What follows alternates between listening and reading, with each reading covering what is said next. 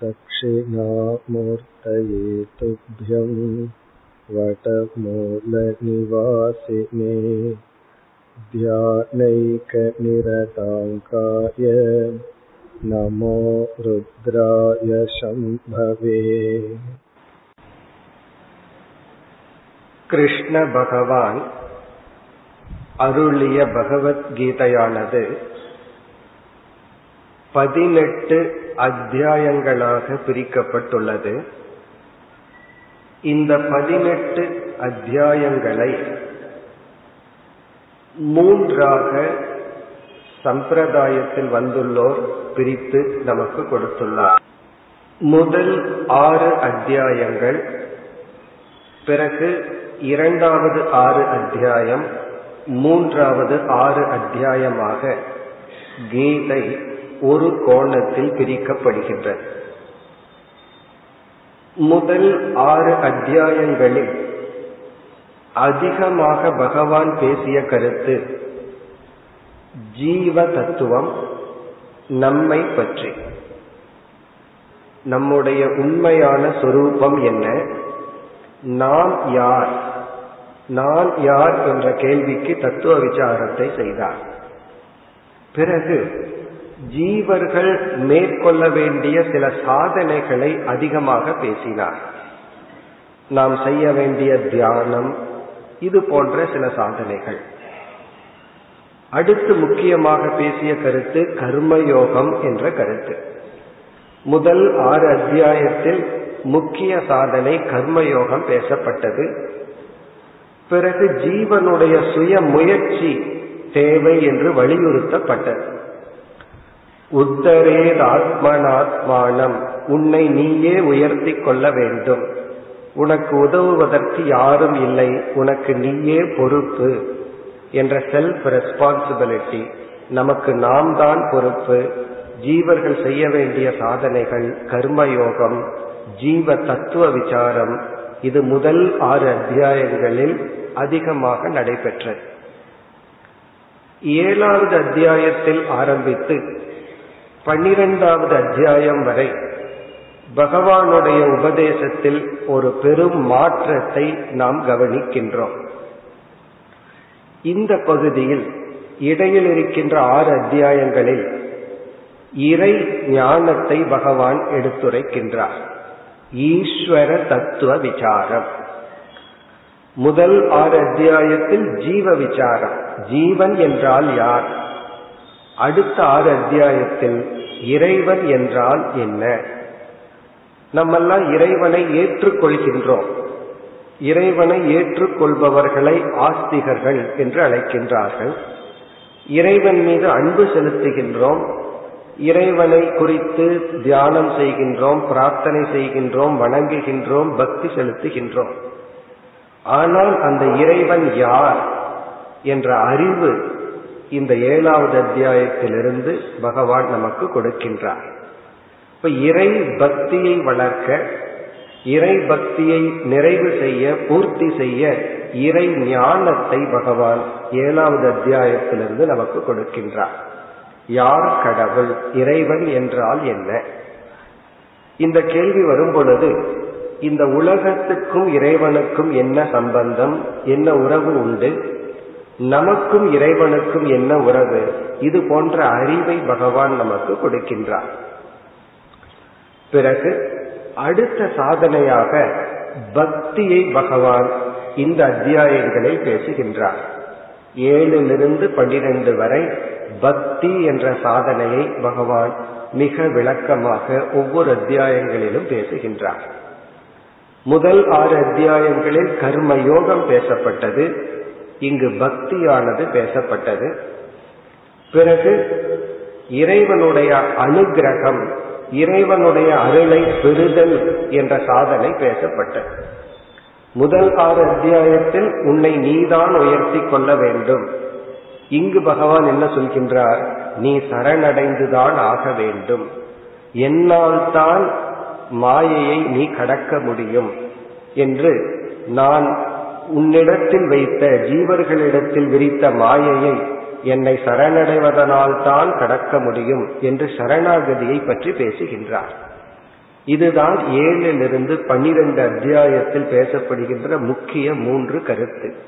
இறை ஞானம், பக்தி, சரணாகதி, இறைவனிடத்தில் நம்மை ஒப்படைத்தல். 7வது அத்தியாயத்திலேயே இந்த 3 கருத்தை பகவான் பேசினார். இறைவன் என்றால் என்ன, யார் இறைவன், பிறகு பக்தியை பற்றி பேசினார். பக்தர்களை பலவிதமாக பிரித்து பேசினார். துயரத்தில் மட்டும் என்னை நினைக்கின்ற பக்தர்கள், செல்வத்திலும் என்னை நினைக்கின்ற பக்தர்கள், அறிவை அடைய விரும்புகின்ற என்னுடைய பக்தர்கள், பிறகு ஞானி என்றெல்லாம் பக்தியை பிரித்து பேசினார்.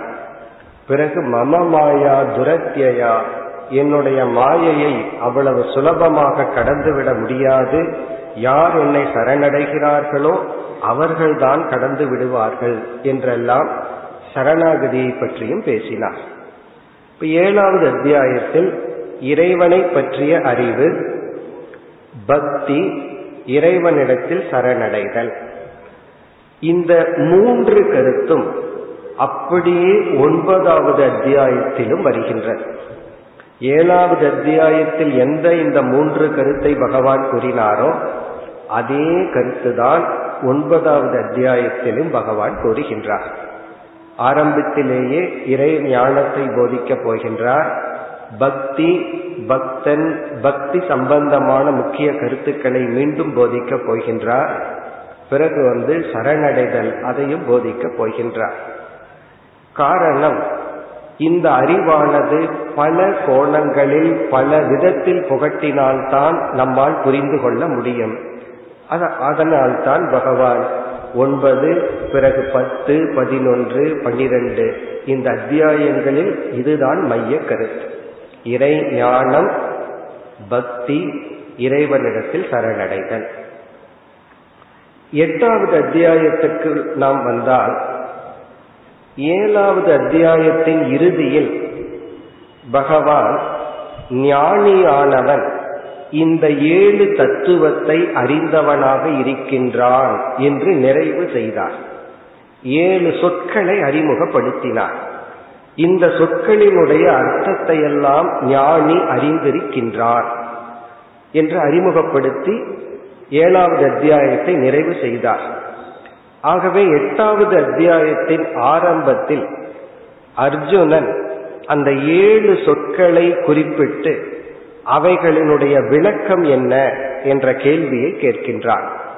இப்ப 8வது அத்தியாயத்தினுடைய முதல் பகுதியானது பகவான் 7வது அத்தியாயத்தில் அறிமுகப்படுத்திய 7 தத்துவங்கள் அல்லது 7 சொற்களுக்கான விளக்கத்தை அர்ஜுனன் கேட்க, பகவான் என்ன செய்கின்றார், 6 சொற்களினுடைய அர்த்தத்தை 2 ஸ்லோகத்தில் சுருக்கமாக பதில் கூறி விடுகின்றார். இந்த 7 சொற்களில் 6 சொற்களுக்கான பொருள் சுருக்கமாக ஒரே ஒரு வரி அல்லது வார்த்தையில் கூறி முடித்து விடுகின்றார். 7வது தத்துவத்தை சற்று விரிவாக பேசுகின்றார். அந்த 7வது தத்துவம் என்னவென்றால், ஒரு விதமான தியானம் இங்கு பேசப்படுகின்றது. எப்படி 6வது அத்தியாயம் முழுவதிலும் பகவான் தியானம் என்ற சாதனையை பற்றி தெளிவாக பேசினாரோ, இந்த 8வது அத்தியாயத்தில் முக்கியமான கருத்து தியானம். விதவிதமான தியானம் உள்ளது. அதில் ஒரு விதமான தியானத்தை பற்றி பேசப் போகின்றார். தியானத்துக்கு சாஸ்திரத்தில் இனியொரு சொல்லும் உண்டு. தியானத்தை உபாசனம் என்று அழைக்கின்றார்கள். உபாசனம், உப என்றால் அருகில் என்று பொருள், ஆசனம் என்றால் அமர்ந்திருத்தல் என்பது பொருள். இங்கு அருகில் அமர்ந்திருத்தல் என்றால் நம்முடைய மனதை எதை தியானிக்க விரும்புகின்றோமோ அதனிடத்தில் வைத்திருத்தல். இப்போ உபாசனம் என்றால் நாம் விரும்பிய இலக்கினிடத்தில் மனதை வைத்து இருத்தி பழகுதல். இந்த உபாசனத்தை இந்த அத்தியாயத்தில் பகவான் அதிகமாக பேசப் போகின்றார். அது 7வது கேள்விக்கான விளக்கமாக வரப்போகின்றது. உபாசனம் என்று சொன்னாலேயே யார் உபாசகன் என்ற கேள்வி வருகிறது. தியானிப்பவன் யார்?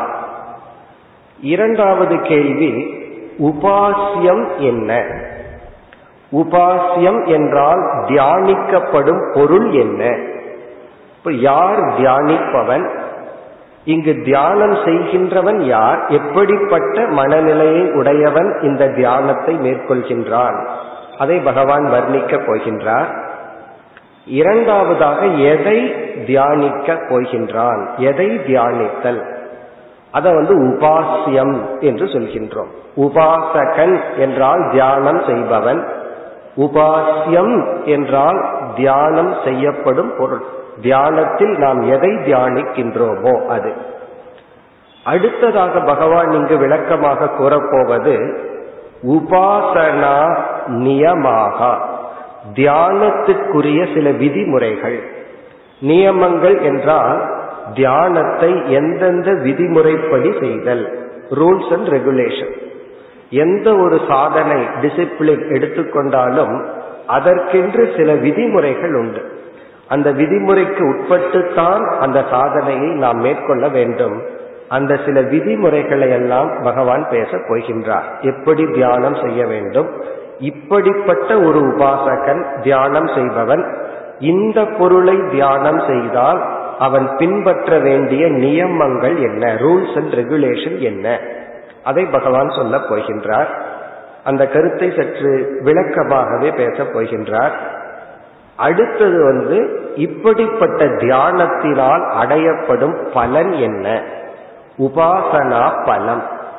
இப்போ உபாசகன் தியானம் செய்பவன், உபாசியம் தியானம் செய்யப்படும் பொருள், எதை தியானிக்கின்றோம் என்பது. உபாசனா நியமாக தியானத்தில் உள்ள சில விதிமுறைகள், உபாசனா பலம், இந்த தியானத்தினால் என்ன பலன் நமக்கு கிடைக்கின்றது.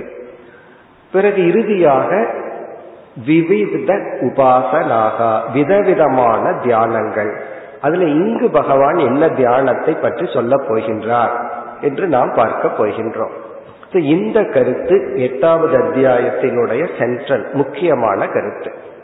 அதாவது 7 சொற்களில் முதல் 6 சொற்களுக்கு சுருக்கமாக பதிலை கூறிவிட்டு 7வது தத்துவத்தை இவ்விதம் பகவான் விளக்குகின்றார். அடுத்து இந்த 8வது அத்தியாயத்தில் பகவான் பேசப் போகின்ற கருத்து பிரம்ம தத்துவத்தை விளக்கப் போகின்றார். பரம்பொருள் அல்லது இறை ஞானத்தையும் இந்த அத்தியாயத்தில் பகவான் நமக்கு கொடுக்க போகின்றார். இப்போ முதலில் 6 சொற்களுக்கான விளக்கம், பிறகு 6வது சொல் விரிவான விளக்கம், இறை தத்துவம், இறைவனுடைய அறிவை நமக்கு புகட்டப் போகின்றார். அடுத்து இந்த அத்தியாயத்தில் பேசப் போகின்ற கருத்து கால தத்துவம், டைம் கான்செப்ட், காலத்தை பற்றி பகவான் பேசப் போகின்றார். லோக தத்துவத்தை பேசப் போகின்றார். அதாவது நாம் இந்த பூலோகத்தை அனுபவித்து வருகின்றோம். சாஸ்திரத்துல எத்தனையோ லோகங்கள் சொல்லப்பட்டுள்ளது. அதாவது இன்பத்தை கொடுக்கின்ற லோகம், துயரத்தை கொடுக்கின்ற லோகங்கள் எல்லாம் சொல்லப்பட்டுள்ளது. பகவான் என்ன சொல்ல போகின்றார் என்றால் அனைத்து லோகங்களும் இந்த லோகத்தை போல நிலையற்றதுதான். அந்த லோகங்களை அடைதல் என்பது நம்முடைய இறுதியான இலக்கு அல்ல. நாம் எவ்வளவு தவம் செய்து புண்ணியத்தை அடைந்து பிரம்மலோகம் வரை சென்றாலும் அங்கும் இன்பத்தை அனுபவித்து திரும்பி வர வேண்டும், அல்லது அதுவும் நிலையற்றது என்ற ஒரு கருத்தை கூற போகின்றார். கால தத்துவம், லோக தத்துவம். பிறகு இந்த அத்தியாயத்தின் இறுதியில் ஒரு ஜீவன் இறந்ததற்கு பிறகு எப்படி பயணத்தை மேற்கொள்கின்றான், எந்தெந்த தேவதைகளினுடைய துணை கொண்டு இவனுடைய கதி எப்படி, இந்த கருத்தை எல்லாம் பகவான் பேசுகின்றார். இப்ப இந்த 8வது அத்தியாயம் மட்டும் இந்த இறை ஞானம், பக்தி, பிறகு சரணாகதி, இந்த கருத்திலிருந்து சற்று விலகி வருகின்றது. ஆனால் இதிலும் இறை தத்துவத்தை பகவான் பேசுகின்றார். இருப்பினும் இந்த அத்தியாயத்தினுடைய சென்ட்ரல் தீம் உபாசனம் அல்லது தியானம். இப்ப நாம முதல் 6 சொற்களுக்கான விளக்கத்தை பார்த்து பிறகு பகவான் தியானத்தை பற்றி உபாசனையை பற்றி என்னென்ன கருத்தை கூறுகின்றார் என்ற சுருக்கத்தை பார்க்க போகின்றோம். நம்முடைய முதல் 3 வகுப்பில் 8வது அத்தியாயத்தின் சாராம்சத்தை பார்த்து அடுத்த 3 வகுப்பில் 9வது அத்தியாயத்தினுடைய சாராம்சத்தை பார்க்க போகின்றோம். 7வது அத்தியாயத்தினுடைய சாரம்தான் 9வது அத்தியாயம். 8வது அத்தியாயத்தில் உபாசனை, தியானம், அதற்குரிய நியமங்கள், அதில் இருக்கின்ற சில தத்துவங்களை எல்லாம் பகவான் நமக்கு கூறப் போகின்றார். இனி நாம் இந்த அத்தியாயத்தை துவங்கலாம். முதல் 2 ஸ்லோகங்கள் அர்ஜுனனுடைய கேள்வியாக உள்ளது. 7வது அத்தியாயத்தின் இறுதியில் 7 சொற்களை பகவான் அறிமுகப்படுத்தி இந்த தத்துவங்களையெல்லாம் ஞானி அறிவான், ஞானி அறிந்திருக்கின்றான் என்று பகவான் நிறைவுரை செய்தார். அர்ஜுனனுக்கு அந்த சொற்கள் எல்லாம் கடினமாக தெரிகின்றது. அது மட்டுமல்ல, ஒரு சொல்லுக்கு பல அர்த்தங்கள் உள்ளது. அது நம்ம எல்லா லாங்குவேஜ், எல்லா மொழிகளிலும் அந்த நிலை உண்டு. ஒரு சொல்லுக்கு பல அர்த்தங்கள். குறிப்பா சமஸ்கிருதத்துல ஒரு சொல்லை எடுத்துட்டோம் அப்படின்னா அதற்கு பல அர்த்தங்கள் உண்டு. யோகக என்ற ஒரு சொல்லை எடுத்து சமஸ்கிருத டிக்ஷனரிக்குள்ள போய் பார்த்தோம் அப்படின்னா 3 பக்கத்துக்கு அர்த்தம் இருக்கு. காரணம் என்ன? அந்த சொல்லுக்கு இடத்துக்கு தகுந்தாற்போல் பொருள்.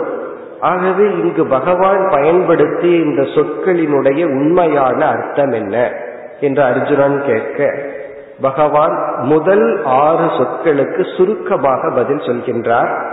இப்பொழுது அந்த கருத்தை நாம் பார்த்துவிட்டு பிறகு நாம் உபாசனம் அல்லது தியானம் சம்பந்தமான கருத்துக்கு செல்ல போகின்றோம். இப்ப அர்ஜுனனுடைய கேள்வி, முதல் சொல் பிரம்ம. இந்த 7 சொற்களில் பகவான் என்ன சொன்னார்? ஞானியானவன் இந்த தத்துவங்களை அறிந்துள்ளான். அர்ஜுனன் கேட்கின்றான், கிம் தத் பிரம்ம? பிரம்ம என்று நீங்கள் சொன்னீர்களே, பிரம்மன் என்று சொன்னீர்களே, அது என்ன? கிம் அத்தியாத்மம். 2வது சொல் அத்தியாத்மம். 3வது சொல் பகவான் பயன்படுத்தியது கர்ம. பிரம்ம, அத்தியாத்மம், 3வது கர்ம, 4வது சொல் அதிபூதம். எல்லாமே நமக்கு தெரியாத புரியாத சொற்களாக உள்ளது. அதிபூதம். கிம் தத் பிரம்ம, பிரம்ம என்றால் என்ன?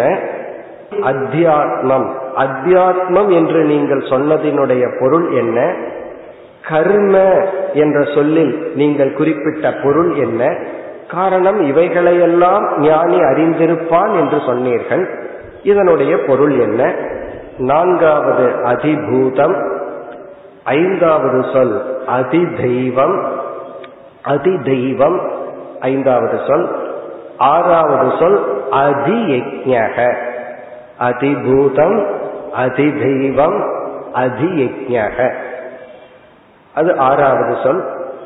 7வது தத்துவம் பிரயாண காலே ஞேயக கதம் துவம். பகவான் என்ன சொன்னார்? ஒரு ஜீவன் இறக்கும் பொழுது மரண காலத்தில் எதை நினைத்து கொண்டு இறக்கின்றானோ அடுத்த ஜென்மத்தில் அதையே அவன் அடைகின்றான். ஒருவன் என்னை நினைத்து கொண்டு இறந்தால் என்னையே அடைகின்றான், அல்லது எதை நினைத்து கொண்டு இறக்கின்றானோ அவனுடைய அடுத்த ஜென்மம் அதன் அடிப்படையில் அமைந்துள்ளது. இந்த கருத்தை நாம் விளக்கமாக பார்க்க போகின்றோம். பிரயாண காலம் என்ற வார்த்தை இங்கு பயன்படுத்தப்படுகிறது. சமஸ்கிருதத்துல பிரயாணம், தமிழ்லயும் அந்த வார்த்தை இருக்கு. பிரயாணம்னா டிராவல், பயணம். இங்க பிரயாணம் என்பது ஒரு ஜீவன் இந்த உடலை விட்டு செல்வது. ஒரு ஜீவன் இந்த உடலை விட்டு செல்லும் பொழுது அவன் எங்கு செல்வான் என்ற ஒரு கேள்வி வருகிறது. இங்கு பகவான் சொல்கின்றார், ஒருவன் தியானத்தை மேற்கொண்டு இறுதி காலத்தில் அவன் என்னையே நினைத்து இறந்தான் அவன் என்னையே அடைகின்றான். இப்ப இந்த தத்துவத்தை தான் பகவான் விரிவாக பேசப் போகின்றார். இதை நம்ம பிறகு பார்ப்போம். இனி நாம் பார்க்க வேண்டியது பகவானுடைய பதில். இப்ப முதல் 2 ஸ்லோகங்களில் அர்ஜுனனுடைய கேள்வி. அடுத்த 2 ஸ்லோகங்களில் இந்த 6 சொற்களுக்கான விளக்கத்தை பகவான் கூறி முடித்து விடுகின்றார். ஒவ்வொரு சொல்லுக்கும் ஒரே ஒரு சொல்லுலதான் பகவான் சுருக்கமாக பதில் சொல்கின்றார். இந்த பதிலை இப்பொழுது நாம் பார்ப்போம். இந்த 6 தத்துவங்களையும் ஞானி புரிந்துள்ளான், அறிந்துள்ளான், அதுதான் கருத்து. இதனுடைய பொருள், இந்த உண்மையை நாமும் புரிந்து கொள்ள வேண்டும்.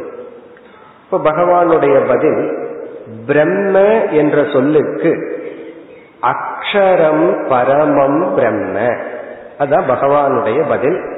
பரமம் அக்ஷரம் பிரம்ம, பிரம்ம தத்துவத்தை ஞானி அறிந்திருப்பான். அந்த பிரம்மன் என்பது பரமம் அக்ஷரம். பரமம் என்றால் மேலான, அக்ஷரம் என்றால் அழியாத தத்துவம். அக்ஷரம் என்ற சொல்லுக்கு மாறக்கூடியது, அழியக்கூடியது என்று பொருள். அக்ஷரம் என்றால் மாறாதது, அழியாதது என்று பொருள். இப்ப இதனுடைய பொருள், ஞானி பிரம்மத்தை அறிந்திருப்பான் என்றால் அழியாத ஒரு தத்துவத்தை உணர்ந்துள்ளான் என்பது பொருள். இந்த உலகத்துல நாம் பார்க்கின்ற, அனுபவிக்கின்ற அனைத்து பொருள்களும் மாற்றத்துக்கும் அழிவுக்கும் உட்பட்டதாக உள்ளது. எந்த பொருளும் மாறாமல் இல்லை. அதனாலதான் சொல்வார்கள், நாம ஒரு பொருளை ஒரு முறைதான் பார்க்கின்றோம், அடுத்த முறை பார்க்கும் பொழுது அது மாறிவிட்டது. திருஷ்ட நஷ்ட சுபாவம். நம்ம ஒருத்தர் மீது கம்ப்ளைண்ட் பண்ணுவோம், அவர் மாறிட்டார், நேற்று பார்க்கிற மாதிரி அப்படி இல்லை அப்படின்னு சொல்லி. இங்க பகவான் சொல்ல போறார், அப்படி இருக்கிறது தான் இயற்கை. ஒரு பொருளை நாம் ஒரு முறை தான் பார்க்கின்றோம். ஒரு செகண்ட்ல பார்த்துட்டு அடுத்த முறை பார்க்கும் பொழுது அந்த பொருளினுடைய ஆயுள் அந்த அளவுக்கு குறைஞ்சாச்சு, அது மாறியாச்சு, அது அழிவை நோக்கி செல்கிறது. அந்த பொருள் மட்டுமல்ல, பார்க்கின்ற நாமும் அதே நிலைதான். இப்ப இந்த உலகத்தில் இருக்கின்ற அனைத்து பொருள்களும், நாம் அனுபவிக்கின்ற அனைத்து பொருள்களும் மாற்றத்துக்கும் அழிவுக்கும் உட்பட்டது.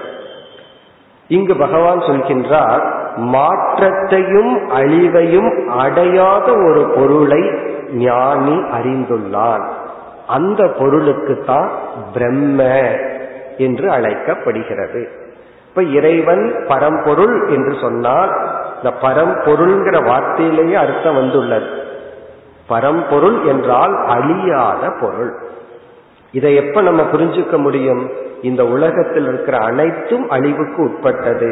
ஞானி அழியாத பிரம்மத்தை அல்லது ஒரு பொருளை அறிந்துள்ளான். அந்த பொருள் தான் பிரம்ம. இந்த அழிகின்ற அனைத்து உலகத்துக்கும் எது ஆதாரமாக அழியாமல் மாறாமல் இருக்கின்றதோ அதைத்தான் சாஸ்திரம் நமக்கு பிரம்ம என்று அறிமுகப்படுத்துகிறது. இப்ப சாஸ்திரம் நமக்கு பிரம்ம என்று அறிமுகப்படுத்துகின்ற தத்துவம் அழிகின்ற மாறுகின்ற அனைத்து படைப்புக்கும் அழியாமல் மாறாமல் இருக்கின்ற ஒரு பொருள். அதை நம்ம இறைவனும் சொல்லலாம் அல்லது பிரம்ம என்று சொல்லலாம். இதுதான் முதல் கேள்விக்கான பதில். பரமம் அக்ஷரம் பிரம்ம. இப்ப ஞானியானவன் மேலான அழியாத பிரம்மத்தை அறிந்துள்ளார். இனி இரண்டாவது கேள்வி, அத்தியாத்மம். இரண்டாவது சொல் அத்தியாத்மம். ஞானி அத்தியாத்ம தத்துவத்தை அறிந்துள்ளான். இங்கு அதி என்ற சொல்லுக்கு உள்ளே, இன்சைட் என்று பொருள். ஆத்ம என்ற சொல்லுக்கு உடல் என்று பொருள். அத்தியாத்மம் என்றால் இந்த உடலுக்குள் அழியாமல் இருக்கின்ற தத்துவம். அதற்கு பகவான் பதில் சொல்கின்றார், ஸ்வபாவக அத்தியாத்மம் உச்சதே. அத்தியாத்மம் என்று நான் இங்கு குறிப்பிட்டது ஸ்வபாவக. இங்கு ஸ்வபாவம் என்றால் சொரூபம் என்று பொருள். அதாவது ஒருவனுடைய உண்மை தன்மை.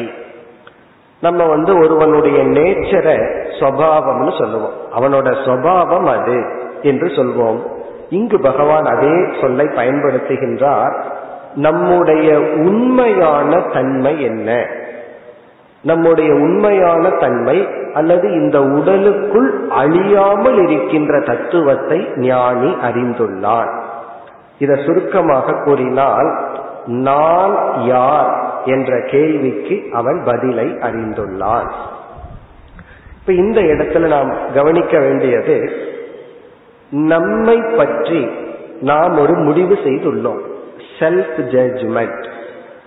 இந்த உலகத்தை நம்ம எப்படி ஜட்ஜ் பண்றோம், இந்த உலக மக்கள், உலகத்தில் உள்ள பொருள்களை எல்லாம் நம்ம எப்படி முடிவு செய்கின்றோம் என்பது நம்மைய பற்றி நம்ம என்ன முடிவெடுத்துள்ளோமோ அதன் அடிப்படையில தான் அமையும்.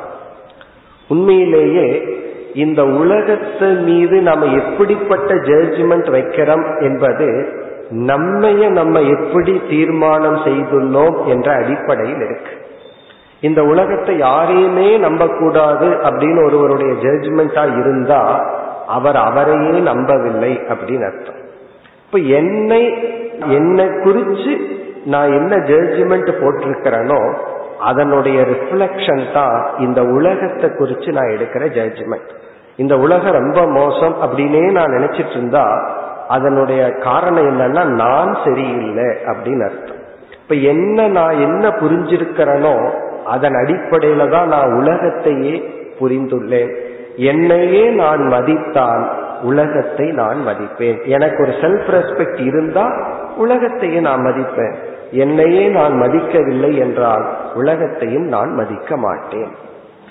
இப்ப இங்க பகவான் என்ன சொல்ற, நீ நான்கிற சொல்லுக்கு தவறான ஒரு அர்த்தத்தை புரிஞ்சிட்டு அதன் அடிப்படையில் இந்த உலகத்தில் வாழ்ந்தால் நீ எடுக்கிற ஒவ்வொரு ஜட்ஜ்மெண்ட் இந்த உலகத்தை புரிஞ்சுக்கிறது, இந்த உலகம் உனக்கு அனுபவத்தை கொடுத்தா அதை பொருள்படுத்துறது எல்லாமே தவறாகத்தான் இருக்கும்.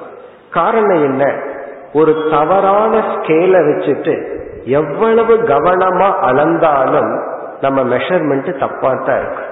காரணம் என்ன, அளக்கும் கருவியிலேயே ஒரு குற்றம் இருக்கு.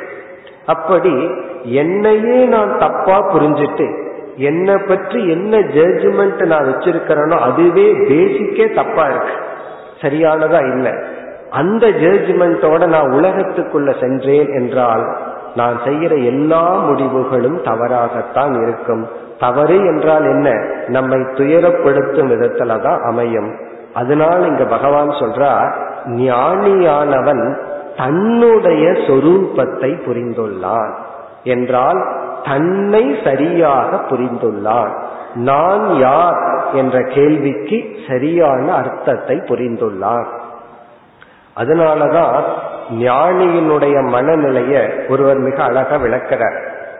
அதாவது ஞானியை யாராவது இகழ்ந்தால் ஞானி வந்து என்ன நினைக்கிறான்னா, நான் என்ன செய்ய விரும்புறனோ அதைத்தான் அவனும் செய்யறான்னு நினைக்கிறான். காரணம், ஞானி தன்னை இரண்டாக பிரித்து விடுகின்றான். ஒன்று தன்னுடைய அழியாத ஆத்மஸ்வரூபம், இனி ஒன்று தன்னுடைய மனம், புத்தி, உடல் என்று பிரித்து விடுகின்றான். யாராவது தன்னை இகழ்ந்தால் அல்லது அவமதித்தால் ஞானி என்ன புரிஞ்சுக்கிறான், அவர்கள் என்னுடைய ஆத்மாவை அவமதிக்கவில்லை, இந்த உடல், மனம், புத்தியைத்தான் நிந்திக்கின்றார்கள். ஞானி சொல்ற, நானும் அதைத்தான் செய்து கொண்டிருக்கின்றேன், என்னுடைய மனம், புத்தி, உடல் இது நிறைவானது அல்ல, இதுவும் தப்பான முடிவெடுக்கும், இது வந்து நான் அல்ல. ஆகவே யாராவது என்னுடைய உடலை நிந்தித்தால் அவர்கள் நான் செய்வதைத்தான் செய்கின்றார்கள். சரி, அவர்கள் உங்களுடைய உடலை நிந்திக்கவில்லை, உங்களுடைய ஆத்மாவை நிந்தித்தால் அதுக்கு ஞானி பதில் சொல்றார், அவர்களையே நிந்தனை செய்து கொள்கின்றார்கள். காரணம், என்னுடைய ஆத்மாவும் அவர்களுடைய ஆத்மாவும் ஒன்றுதானே. இப்போ ஆத்மானம் எதி நிந்தந்தி, ஆத்மாவை நிந்தித்தால் சுயமேவகே, அவர்களையே நிந்தனை செய்து கொள்கின்றார்கள். என்னுடைய உடலை நிந்தித்தால் அவர்கள் என்னுடைய நண்பர்கள்.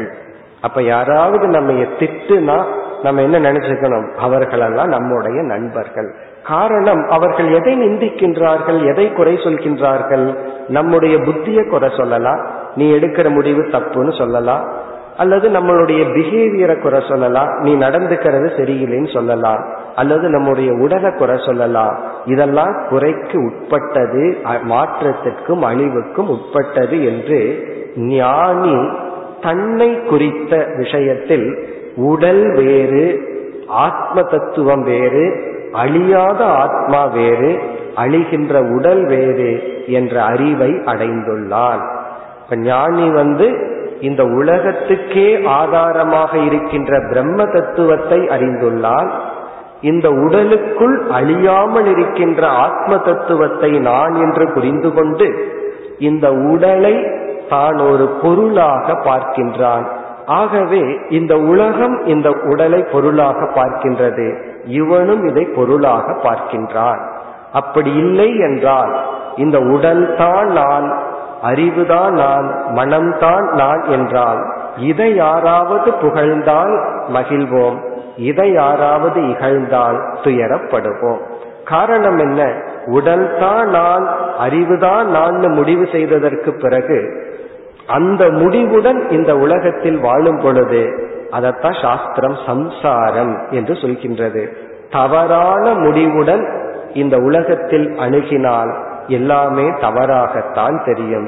இப்ப ஞானி எதை உணர்ந்தவன், தன்னுடைய சுபாவத்தை உணர்ந்தவன், தன்னுடைய சொரூபத்தை உணர்ந்துள்ளான். இந்த உடலுக்குள் இருக்கிற சொரூபத்தை உணர்ந்துள்ளான், இந்த உலகத்திற்குள் இருக்கின்ற சொரூபத்தை உணர்ந்துள்ளான். இந்த இரண்டு தான் முக்கியம். உலகத்துக்கு ஆதாரமா பிரம்ம தத்துவம் இருக்கு, உடலுக்கு ஆதாரமா ஆத்ம தத்துவம் உள்ளது. பிறகு எதற்கு இரண்டு பெயர்னா, இந்த உலகத்துக்கு ஆதாரம்னு சொல்லும் பொழுது பிரம்மங்கிற வார்த்தையை சொல்றோம், உடலுக்கு ஆதாரம்னு சொல்லும் போது ஆத்மாங்கிற வார்த்தையை சொல்றோம். உலகத்துக்கு ஆதார ஆத்மான்னு சொல்லலாம், உடலுக்கு ஆதார பிரம்மன்னு சொல்லலாம், சொல்ல மாற்றிக்கொள்வதில் தவறு கிடையாது, இரண்டும் ஒரே தத்துவம். இப்ப அழியாத உலகத்துக்கு ஆதாரமான அழியாத தத்துவத்தையும் உடலுக்கு ஆதாரமான அழியாத தத்துவத்தையும் ஞானி அறிகின்றார். இதோட உண்மையிலேயே முடிஞ்சது. இருந்தாலும் இந்த உலகத்துல ஞானி வாழ்ந்தாக வேண்டும். இந்த உலகத்தை பற்றிய சில கருத்துக்களையும் ஞானி அறிந்துள்ளான், அதை பகவான் குறிப்பிடுகின்றார். இப்ப மூன்றாவது சொல் கர்ம. இப்ப முதல் சொல் பிரம்ம, அதுக்கு பகவான் கொடுத்த பதில் பரமம் அக்ஷரம். இரண்டாவது சொல் அத்தியாத்மம். அத்தியாத்மம்னா உடலுக்குள் இருப்பது என்று பொருள், அதற்கு பகவான் கொடுத்த பதில் உடலுக்குள் இருக்கின்ற அழியாத தத்துவம் ஸ்வபாவம், தன்னை அவன் உணர்ந்துள்ளான், தன்னை அவன் புரிந்து கொண்டுள்ளான், அவன் அவனை புரிந்து கொண்டுள்ளான்.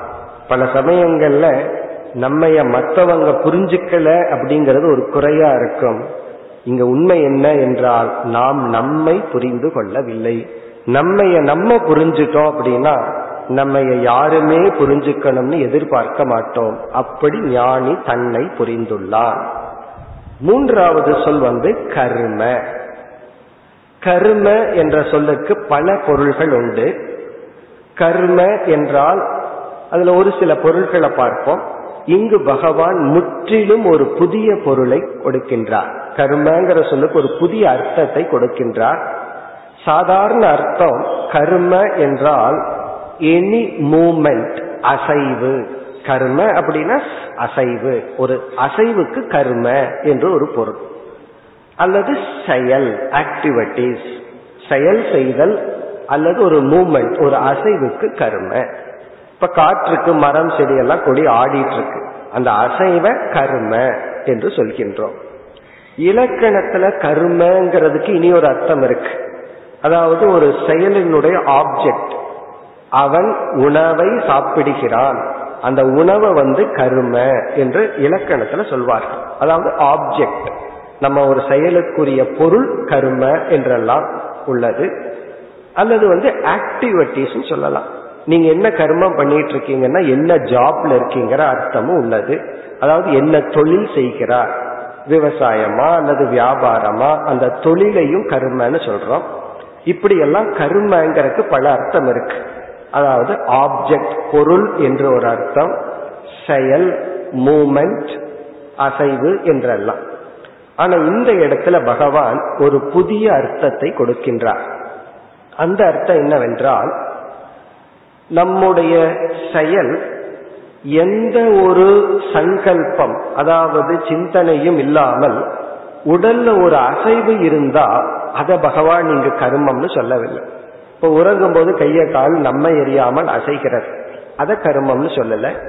அல்லது நம்ம ரிலாக்ஸ்டா அமர்ந்திருக்கிறோம், அப்படியே நடக்கிறோம், போறோம், வர்றோம், அதை பகவான் இங்கு குறிப்பிடாமல் சங்கல்ப பூர்வமாக திட்டமிட்டு நம்மால் மேற்கொள்கின்ற செயலை பகவான் இங்கு கர்ம என்று சொல்றார். பிளான் பண்ணி, திங்க் பண்ணி, திட்டமிட்டு இதை செய்யணும், இதற்காக இதை செய்யணும் என்று திட்டமிட்டு நம்மிடமிருந்து உருவாகின்ற செயலை கர்ம என்று சொல்றார். இப்ப இந்த தத்துவத்தை நம்ம புரிந்து கொள்ள வேண்டும் என்றால் இந்த கர்ம தத்துவத்தை நாம் சற்று புரிந்து கொள்ள வேண்டும். இப்ப சாஸ்திரம் என்ன சொல்கின்றது, ஒவ்வொரு செயலும் நம்முடைய மனதில் ஏதோ ஒரு தூண்டுதல் அல்லது எண்ணத்தின் அடிப்படையில் தான் உருவாகும். நாம் செய்கின்ற ஒவ்வொரு செயலுக்கும் விளைவு என்பது கண்டிப்பாக இருக்கு. ஒவ்வொரு ஆக்ஷனுக்கு ரியாக்ஷன் இருக்கு, அதற்கான பலன் இருக்கு.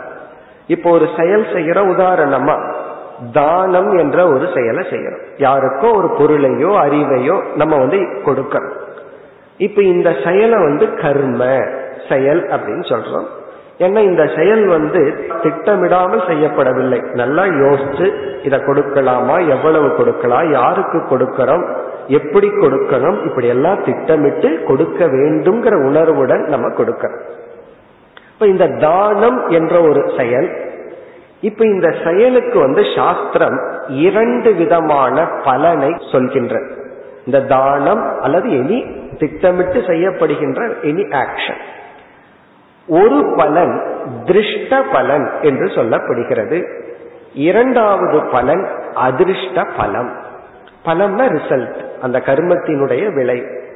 திருஷ்ட பலம் என்றால் கண்ணுக்கு தெரிகின்ற பலன், நம்ம அப்பொழுதே பார்க்கக்கூடிய ஒரு விளைவு.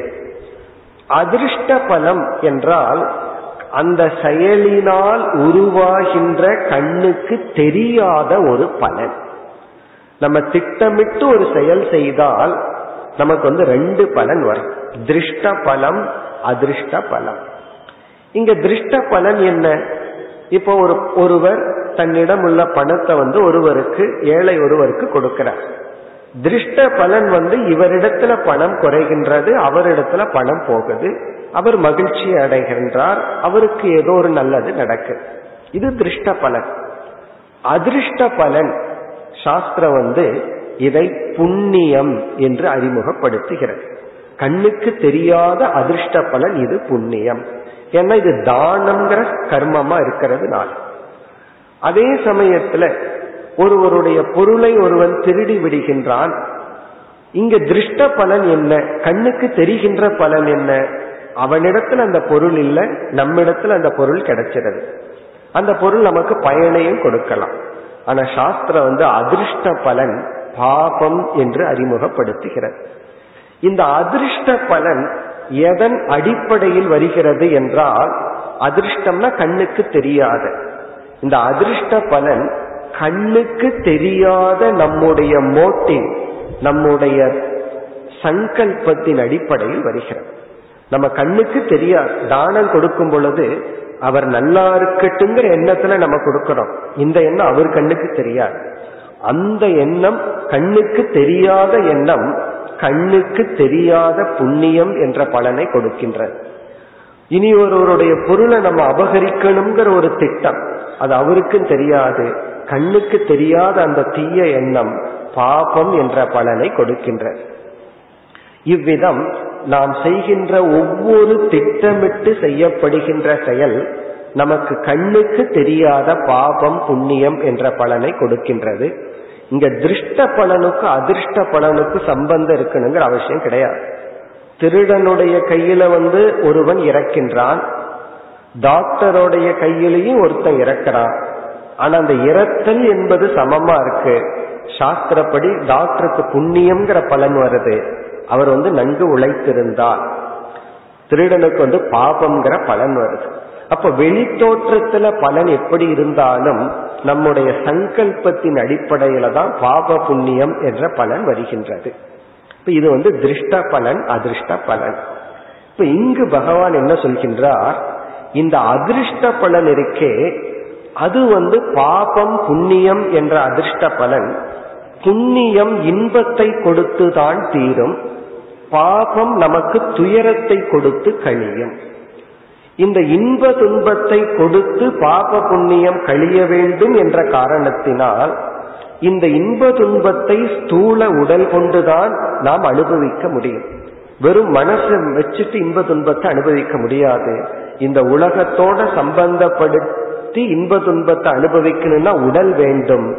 ஆகவே கர்ம என்ற சொல், எந்த ஒரு செயல் நமக்கு பாபம் அல்லது புண்ணியம் என்ற பலனை கொடுத்து அது இன்ப துன்பத்தை கொடுக்க இந்த உடலுக்கு காரணமாக உள்ளதோ அதுதான் கர்ம தத்துவம். இப்ப கர்ம தத்துவத்துக்கு பகவான் கொடுக்கின்ற உதாகரணம் வந்து, எந்த ஒரு செயல் நமக்கு பாப புண்ணியம் என்ற பலனை கொடுத்து அந்த பாப புண்ணியம் இன்ப துன்பத்தை கொடுப்பதற்காக இந்த உடலை உருவாக்குகின்றதோ அதுதான் கர்ம தத்துவம். ஞானி இதை ஏன் அறிந்துள்ளான்? அவனுடைய செயல் பாப புண்ணியத்தை கொடுக்காமல் சுகதுக்கத்தையும் கொடுக்காமல் மீண்டும் இந்த சரீரத்தையும் கொடுக்காமல் இருக்கும் விதத்தில் அவனுடைய செயல் அமைய வேண்டும் என்பதற்காக ஞானி இதை அறிந்திருக்கின்றான். இப்ப ஞானிக்கு தெரியுது, எப்படிப்பட்ட சங்கல்பத்தோடு செயல் செய்தா எனக்கு பாபமோ புண்ணியமோ வரும், இனி எப்படிப்பட்ட எண்ணத்துடன் நான் செயலில் ஈடுபட்டால் என்னுடைய கர்மம் எந்த விதத்திலும் பாப புண்ணியத்தை கொடுக்காமல் மீண்டும் சுகதுக்கத்துக்காக இந்த உடலை கொடுக்காமல் இருக்கும் என்று ஞானி அறிந்துள்ளார். அப்ப மற்றவர்களுடைய வாழ்க்கையில வந்து நாம் செய்கின்ற ஒவ்வொரு செயலும், அதாவது மற்றவங்களுக்கு தெரியாதுன்னு நம்ம சிலதெல்லாம் மறைச்சு செய்யறோம், ஆனா இறைவனுக்கு அது தெரியும். அந்த பகவானே பிறகு சொல்ல போகின்றார், ஒருவன் செய்கின்ற அனைத்து பாவனையையும் நான் அறிவேன்.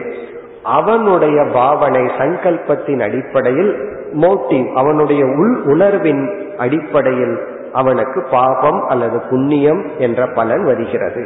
சில சமயம் தானத்தையே நம்ம தவறான எண்ணத்துல செய்யலாம், சேவையே நம்ம தவறான எண்ணத்துல செய்யலாம். அங்க செயல் முக்கியமல்ல, செயலுக்கு பின்னாடி இருக்கிற அந்த ஆட்டிடியூட், பாவனை தான் முக்கியம்.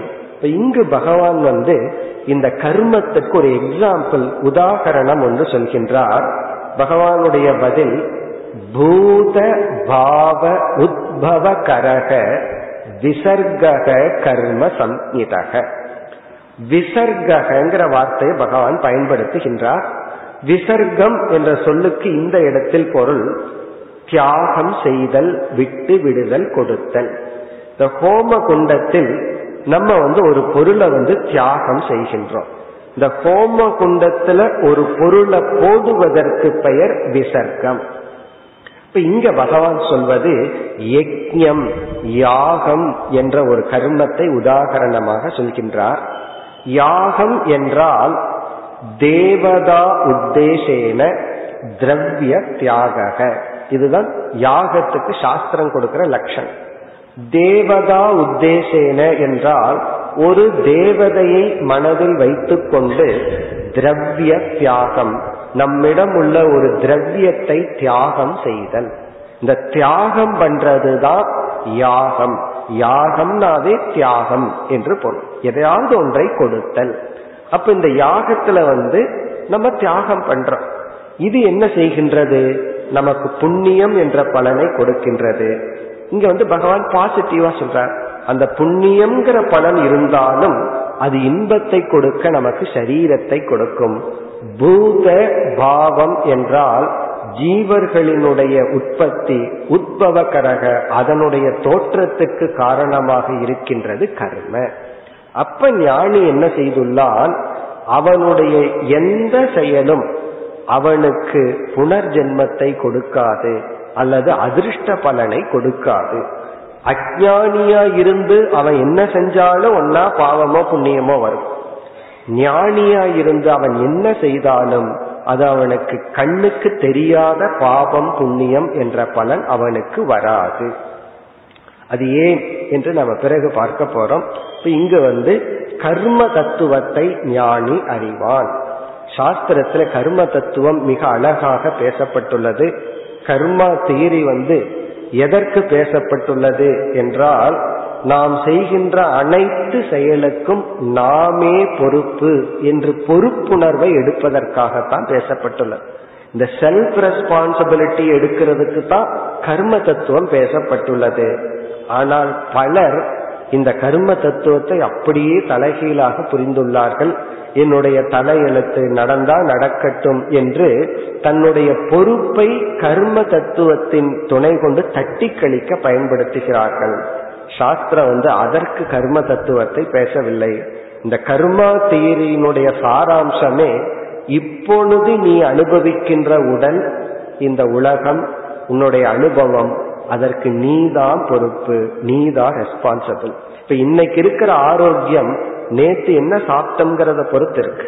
நாளைக்கு எப்படி இருப்போம் அது இன்னைக்கு சாப்பிட்றத பொறுத்து இருக்கு. அதே போல நம்முடைய மனம் இன்னைக்கு எப்படி இருக்கு, நேத்தெல்லாம் எதைய நினைச்சிட்டு இருந்தோமோ அதன் அடிப்படையில் நாளை நம்ம மனசு எப்படி இருக்க போகுது, இன்னைக்கு எதை நினைச்சிருக்கிறோமோ அதன் அடிப்படையில். அப்படி நம்முடைய உடலும் மனதும் நம்மால் உருவாக்கப்பட்டதுதான், நம்முடைய செயலினுடைய விளைவுதான். இதை ஞானி உணர்ந்துள்ளான். இப்ப கர்மந்தான் நம்மைய பந்தப்படுத்துது, சங்கல்பங்கள் தான் நம்மைய பாப புண்ணியத்தை கொடுத்து பந்தப்படுத்துது. ஆகவே நான் செயல் செய்யும் பொழுது என்ன பாவனையில் செய்ய வேண்டும், அத கர்மயோகத்திலேயே பகவான் சொல்லி உள்ளார். நீ ஒரு கர்த்தாவாக இல்லாமல் ஒரு கரணமாக இருந்து செயல்படு. எனக்கு ஒரு இன்ஸ்ட்ருமெண்ட், என்னுடைய ஒரு இன்ஸ்ட்ருமெண்டாயிருந்து பகவான் ஏற்கனவே சொல்லியுள்ளார். அது சாதகனுக்கு, ஞானிக்கு அந்த இன்ஸ்ட்ருமெண்ட்டும் கிடையாது. பகவான் இதை செய்கின்றார். நான் என்ற ஒன்று அவனுடைய செயலுக்குள் வருவதில்லை. இப்படி முதல் தத்துவம் பிரம்ம, இரண்டாவது அத்தியாத்மம் தன்னை பற்றி அறிதல், மூன்றாவது கர்ம, நான்காவது அதிபூதம்.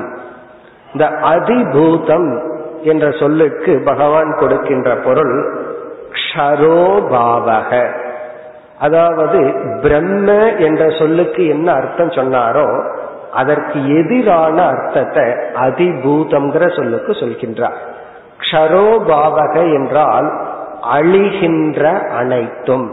இப்ப அதிபூதத்தை ஞானி அறிந்துள்ளான் என்றால் இந்த உலகத்தில் உள்ள அனைத்து தத்துவங்களும் அழிவுக்கு உட்பட்டது என்று அறிந்துள்ளான்.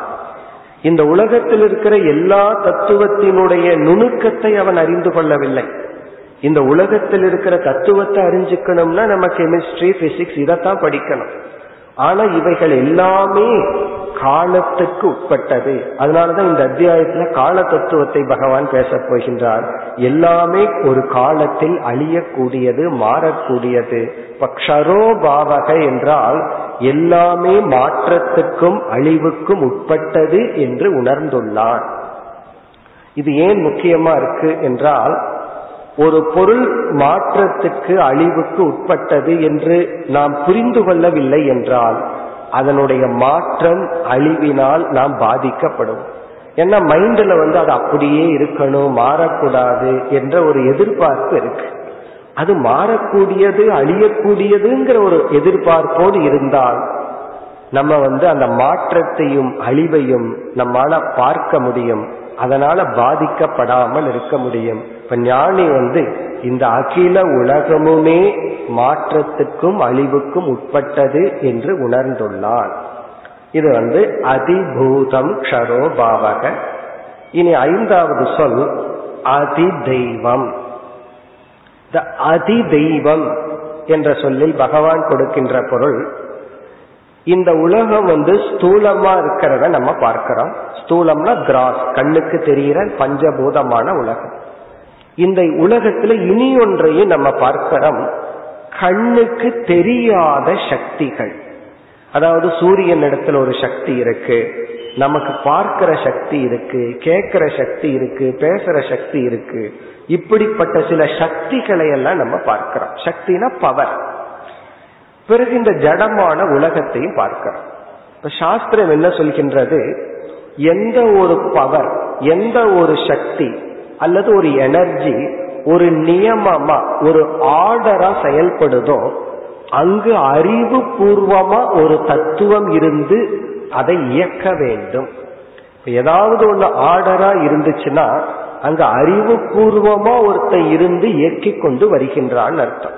இப்ப ட்ரெயின் ஒழுங்கா போயிட்டு இருக்குன்னா அறிவுடைய ஒருவன் அதை இயக்கிட்டு இருக்கான்னு அர்த்தம். காத்தடிக்குது, ஏதோ ஒரு காகிதம் பறந்து போகுது அப்படின்னா அது ஒரு டிசார்டர். அது எங்க வேணாலும் போலாம், எப்படி வேணாலும் போலாம். அந்த இடத்துல அறிவுடைய ஒருத்தன் தான் காகிதத்தை எரியணுங்கிற அவசியம் இல்லை. ஆனா ஏதாவது ஒரு இயக்கம் ஒரு ஆர்டர்லியா இருந்தா அங்க ஒரு அறிவு பூர்வமா ஒருத்தன் இருந்தாக வேண்டும். இந்த உலகத்துல எத்தனையோ சக்திகள் இருக்கு, எவ்வளவோ எனர்ஜி இருக்கு, பவர் இருக்கு, அதெல்லாம் ஒரு ஆர்டர்ல இருக்கு. பகவான் சொல்றார், அந்த ஒவ்வொரு ஆர்டர் ஒவ்வொரு சக்தியை சாஸ்திரம் தேவதைகள் என்று அழைக்கின்ற. அதாவது தேவதைகள் என்றால் இந்த உலகத்தை இயக்கி வருகின்ற சக்திகள். அந்த தேவதைகள் தான் அதிதெய்வம். அதிதெய்வம் என்றால் இந்த உலகத்தை இயக்கி வருகின்ற சக்திகள். அது புருஷக தேவதைகள் என்று சொல்கின்றார். பிறகு ஆறாவது சொல் அதியக்ஞக. அதியக்ஞக என்ற சொல்லுக்கு பகவான் கொடுக்கின்ற பதில் நான் தான் அதியக்ஞம் என்று சொல்றார். இதனுடைய பொருள், பகவான் இந்த இடத்தில் நான் என்ற சொல்லுக்கு விஷ்ணு என்ற தத்துவத்தை எடுத்துக் கொள்கின்றார். தன்னை ஒரு கிருஷ்ணன் என்று இங்கு நினைக்காமல் விஷ்ணுவனுடைய அவதாரமா இருக்கிறதுனால நான் தான் அதியக்ஞம், விஷ்ணுவான நான் தான் அதியக்ஞம். இதனுடைய பொருள், நாம் செய்கின்ற ஒவ்வொரு செயலுக்கும் அதற்குரிய பலனை தருபவர் இறைவன். அதுக்கு விஷ்ணு அதிஷ்டான தேவதை. நம்ம என்னென்ன செயல் மேற்கொள்றோமோ அதற்குரிய பலனை இறைவன் கொடுக்கின்றார். இது மிக முக்கியமான ஒரு கருத்து. ஒருவர் தர்மப்படி வாழணும், தர்மாச்சார ஹேத்து. ஒருவர் தர்மம் பண்ணணும், சேவை பண்ணணும், நல்லது பண்ணணும்னு நினைச்சா இந்த அறிவு இருந்தால்தான் முடியும். நாம் செய்கின்ற அனைத்து தவங்களும் இறைவனால் கண்காணிக்கப்படுகிறது. அது வீண் போவதில்லை. நல்லதும் சரி, தீயதும் சரி. பலர் ஒரு நல்லதை செஞ்சு, இப்போ ஒருவர் வயதான ஒருவருக்கு சேவை செய்கிறார். அவர் இவருக்கு இவரிடத்துல நன்றி உணர்வு இல்லாமல் இருக்கார். இவருக்கு அந்த சேவை செய்கின்ற மனப்பான்மை சென்று விடுகிறது. காரணம் என்னன்னா, என்னுடைய இந்த செயலுக்கான பலன் இல்லாமல் போகிறது. இது வேஸ்ட் ஆயிரு, இவ்வளவு கஷ்டப்பட்டு நல்லது செஞ்சு ஒரு பலனும் இல்லைன்னு நினைக்கிறோம். இங்க பகவான் சொல்றார், அதை நான் கொடுக்கின்றேன். அவருக்கு உன்னுடைய சேவையினுடைய மகத்துவத்தை தெரிஞ்சு அவர் உன்னை அப்ரிஷியேட் பண்றாரோ இல்லையோ, ஒருவன் செய்கின்ற அனைத்து தவங்களும் அனைத்து செயல்களினுடைய பலனை நான் தருகின்றேன். இந்த அறிவுதான் நம்ம தர்மத்தை பின்பற்ற ஒரு தூண்டுகோலா அமையும். நம்ம ஒரு செயல் செய்யறோம் அப்படின்னா அந்த செயல் கண்டிப்பாக வீண் போகாது. ஒருவருக்கு ஒரு உதவியை செய்யறோம், அவர் நமக்கு நன்றி சொல்ல தெரியாம இருக்கலாம், அல்லது மனநோயில பாதிக்கப்பட்டவருக்கு உதவி செஞ்சோம்னா அவருக்கு என்ன தெரியும், நம்ம செஞ்ச உதவியையும் கூட அவருக்கு அது உணராமல் அவர் இருப்பார். ஆனால் அதுல நமக்கு நம்பிக்கை இருக்கு, கண்டிப்பா இந்த பலனுக்கு இந்த கர்மத்துக்கு பலன் வரும்னு. அதே போலதான் யாருக்கெல்லாம் நம்ம உதவி பண்றோமோ அவர்கள் அதை புரிந்து கொள்கிறார்களோ இல்லையோ, இங்கு பகவான் கூறுகின்றார் நான் அதற்குரிய பலனை கொடுக்கின்றேன். அதியக்ஞம் என்றால் ஒவ்வொரு ஜீவன் செய்கின்ற கர்மத்துக்கு கண்டிப்பாக நான் பலனை கொடுக்கின்றேன். இதையையும் ஞானி உணர்ந்துள்ளார். இவ்விதம் இந்த 6 சொற்களுக்கு பகவான் சுருக்கமாக பதிலை கூறிவிட்டார். இனி உபாசனம் அல்லது தியான தத்துவத்தை பகவான் பேசப் போகின்றார். அதை நாம் நாளை சிந்தனை செய்வோம். ஓம் பூர்ணமதః பூர்ணமிதம் பூர்ணாத் பூர்ணமுதச்யதே பூர்ணஸ்ய பூர்ணமாதாய பூர்ணமேவாவசிஷ்யதே. ஓம் சாந்தி.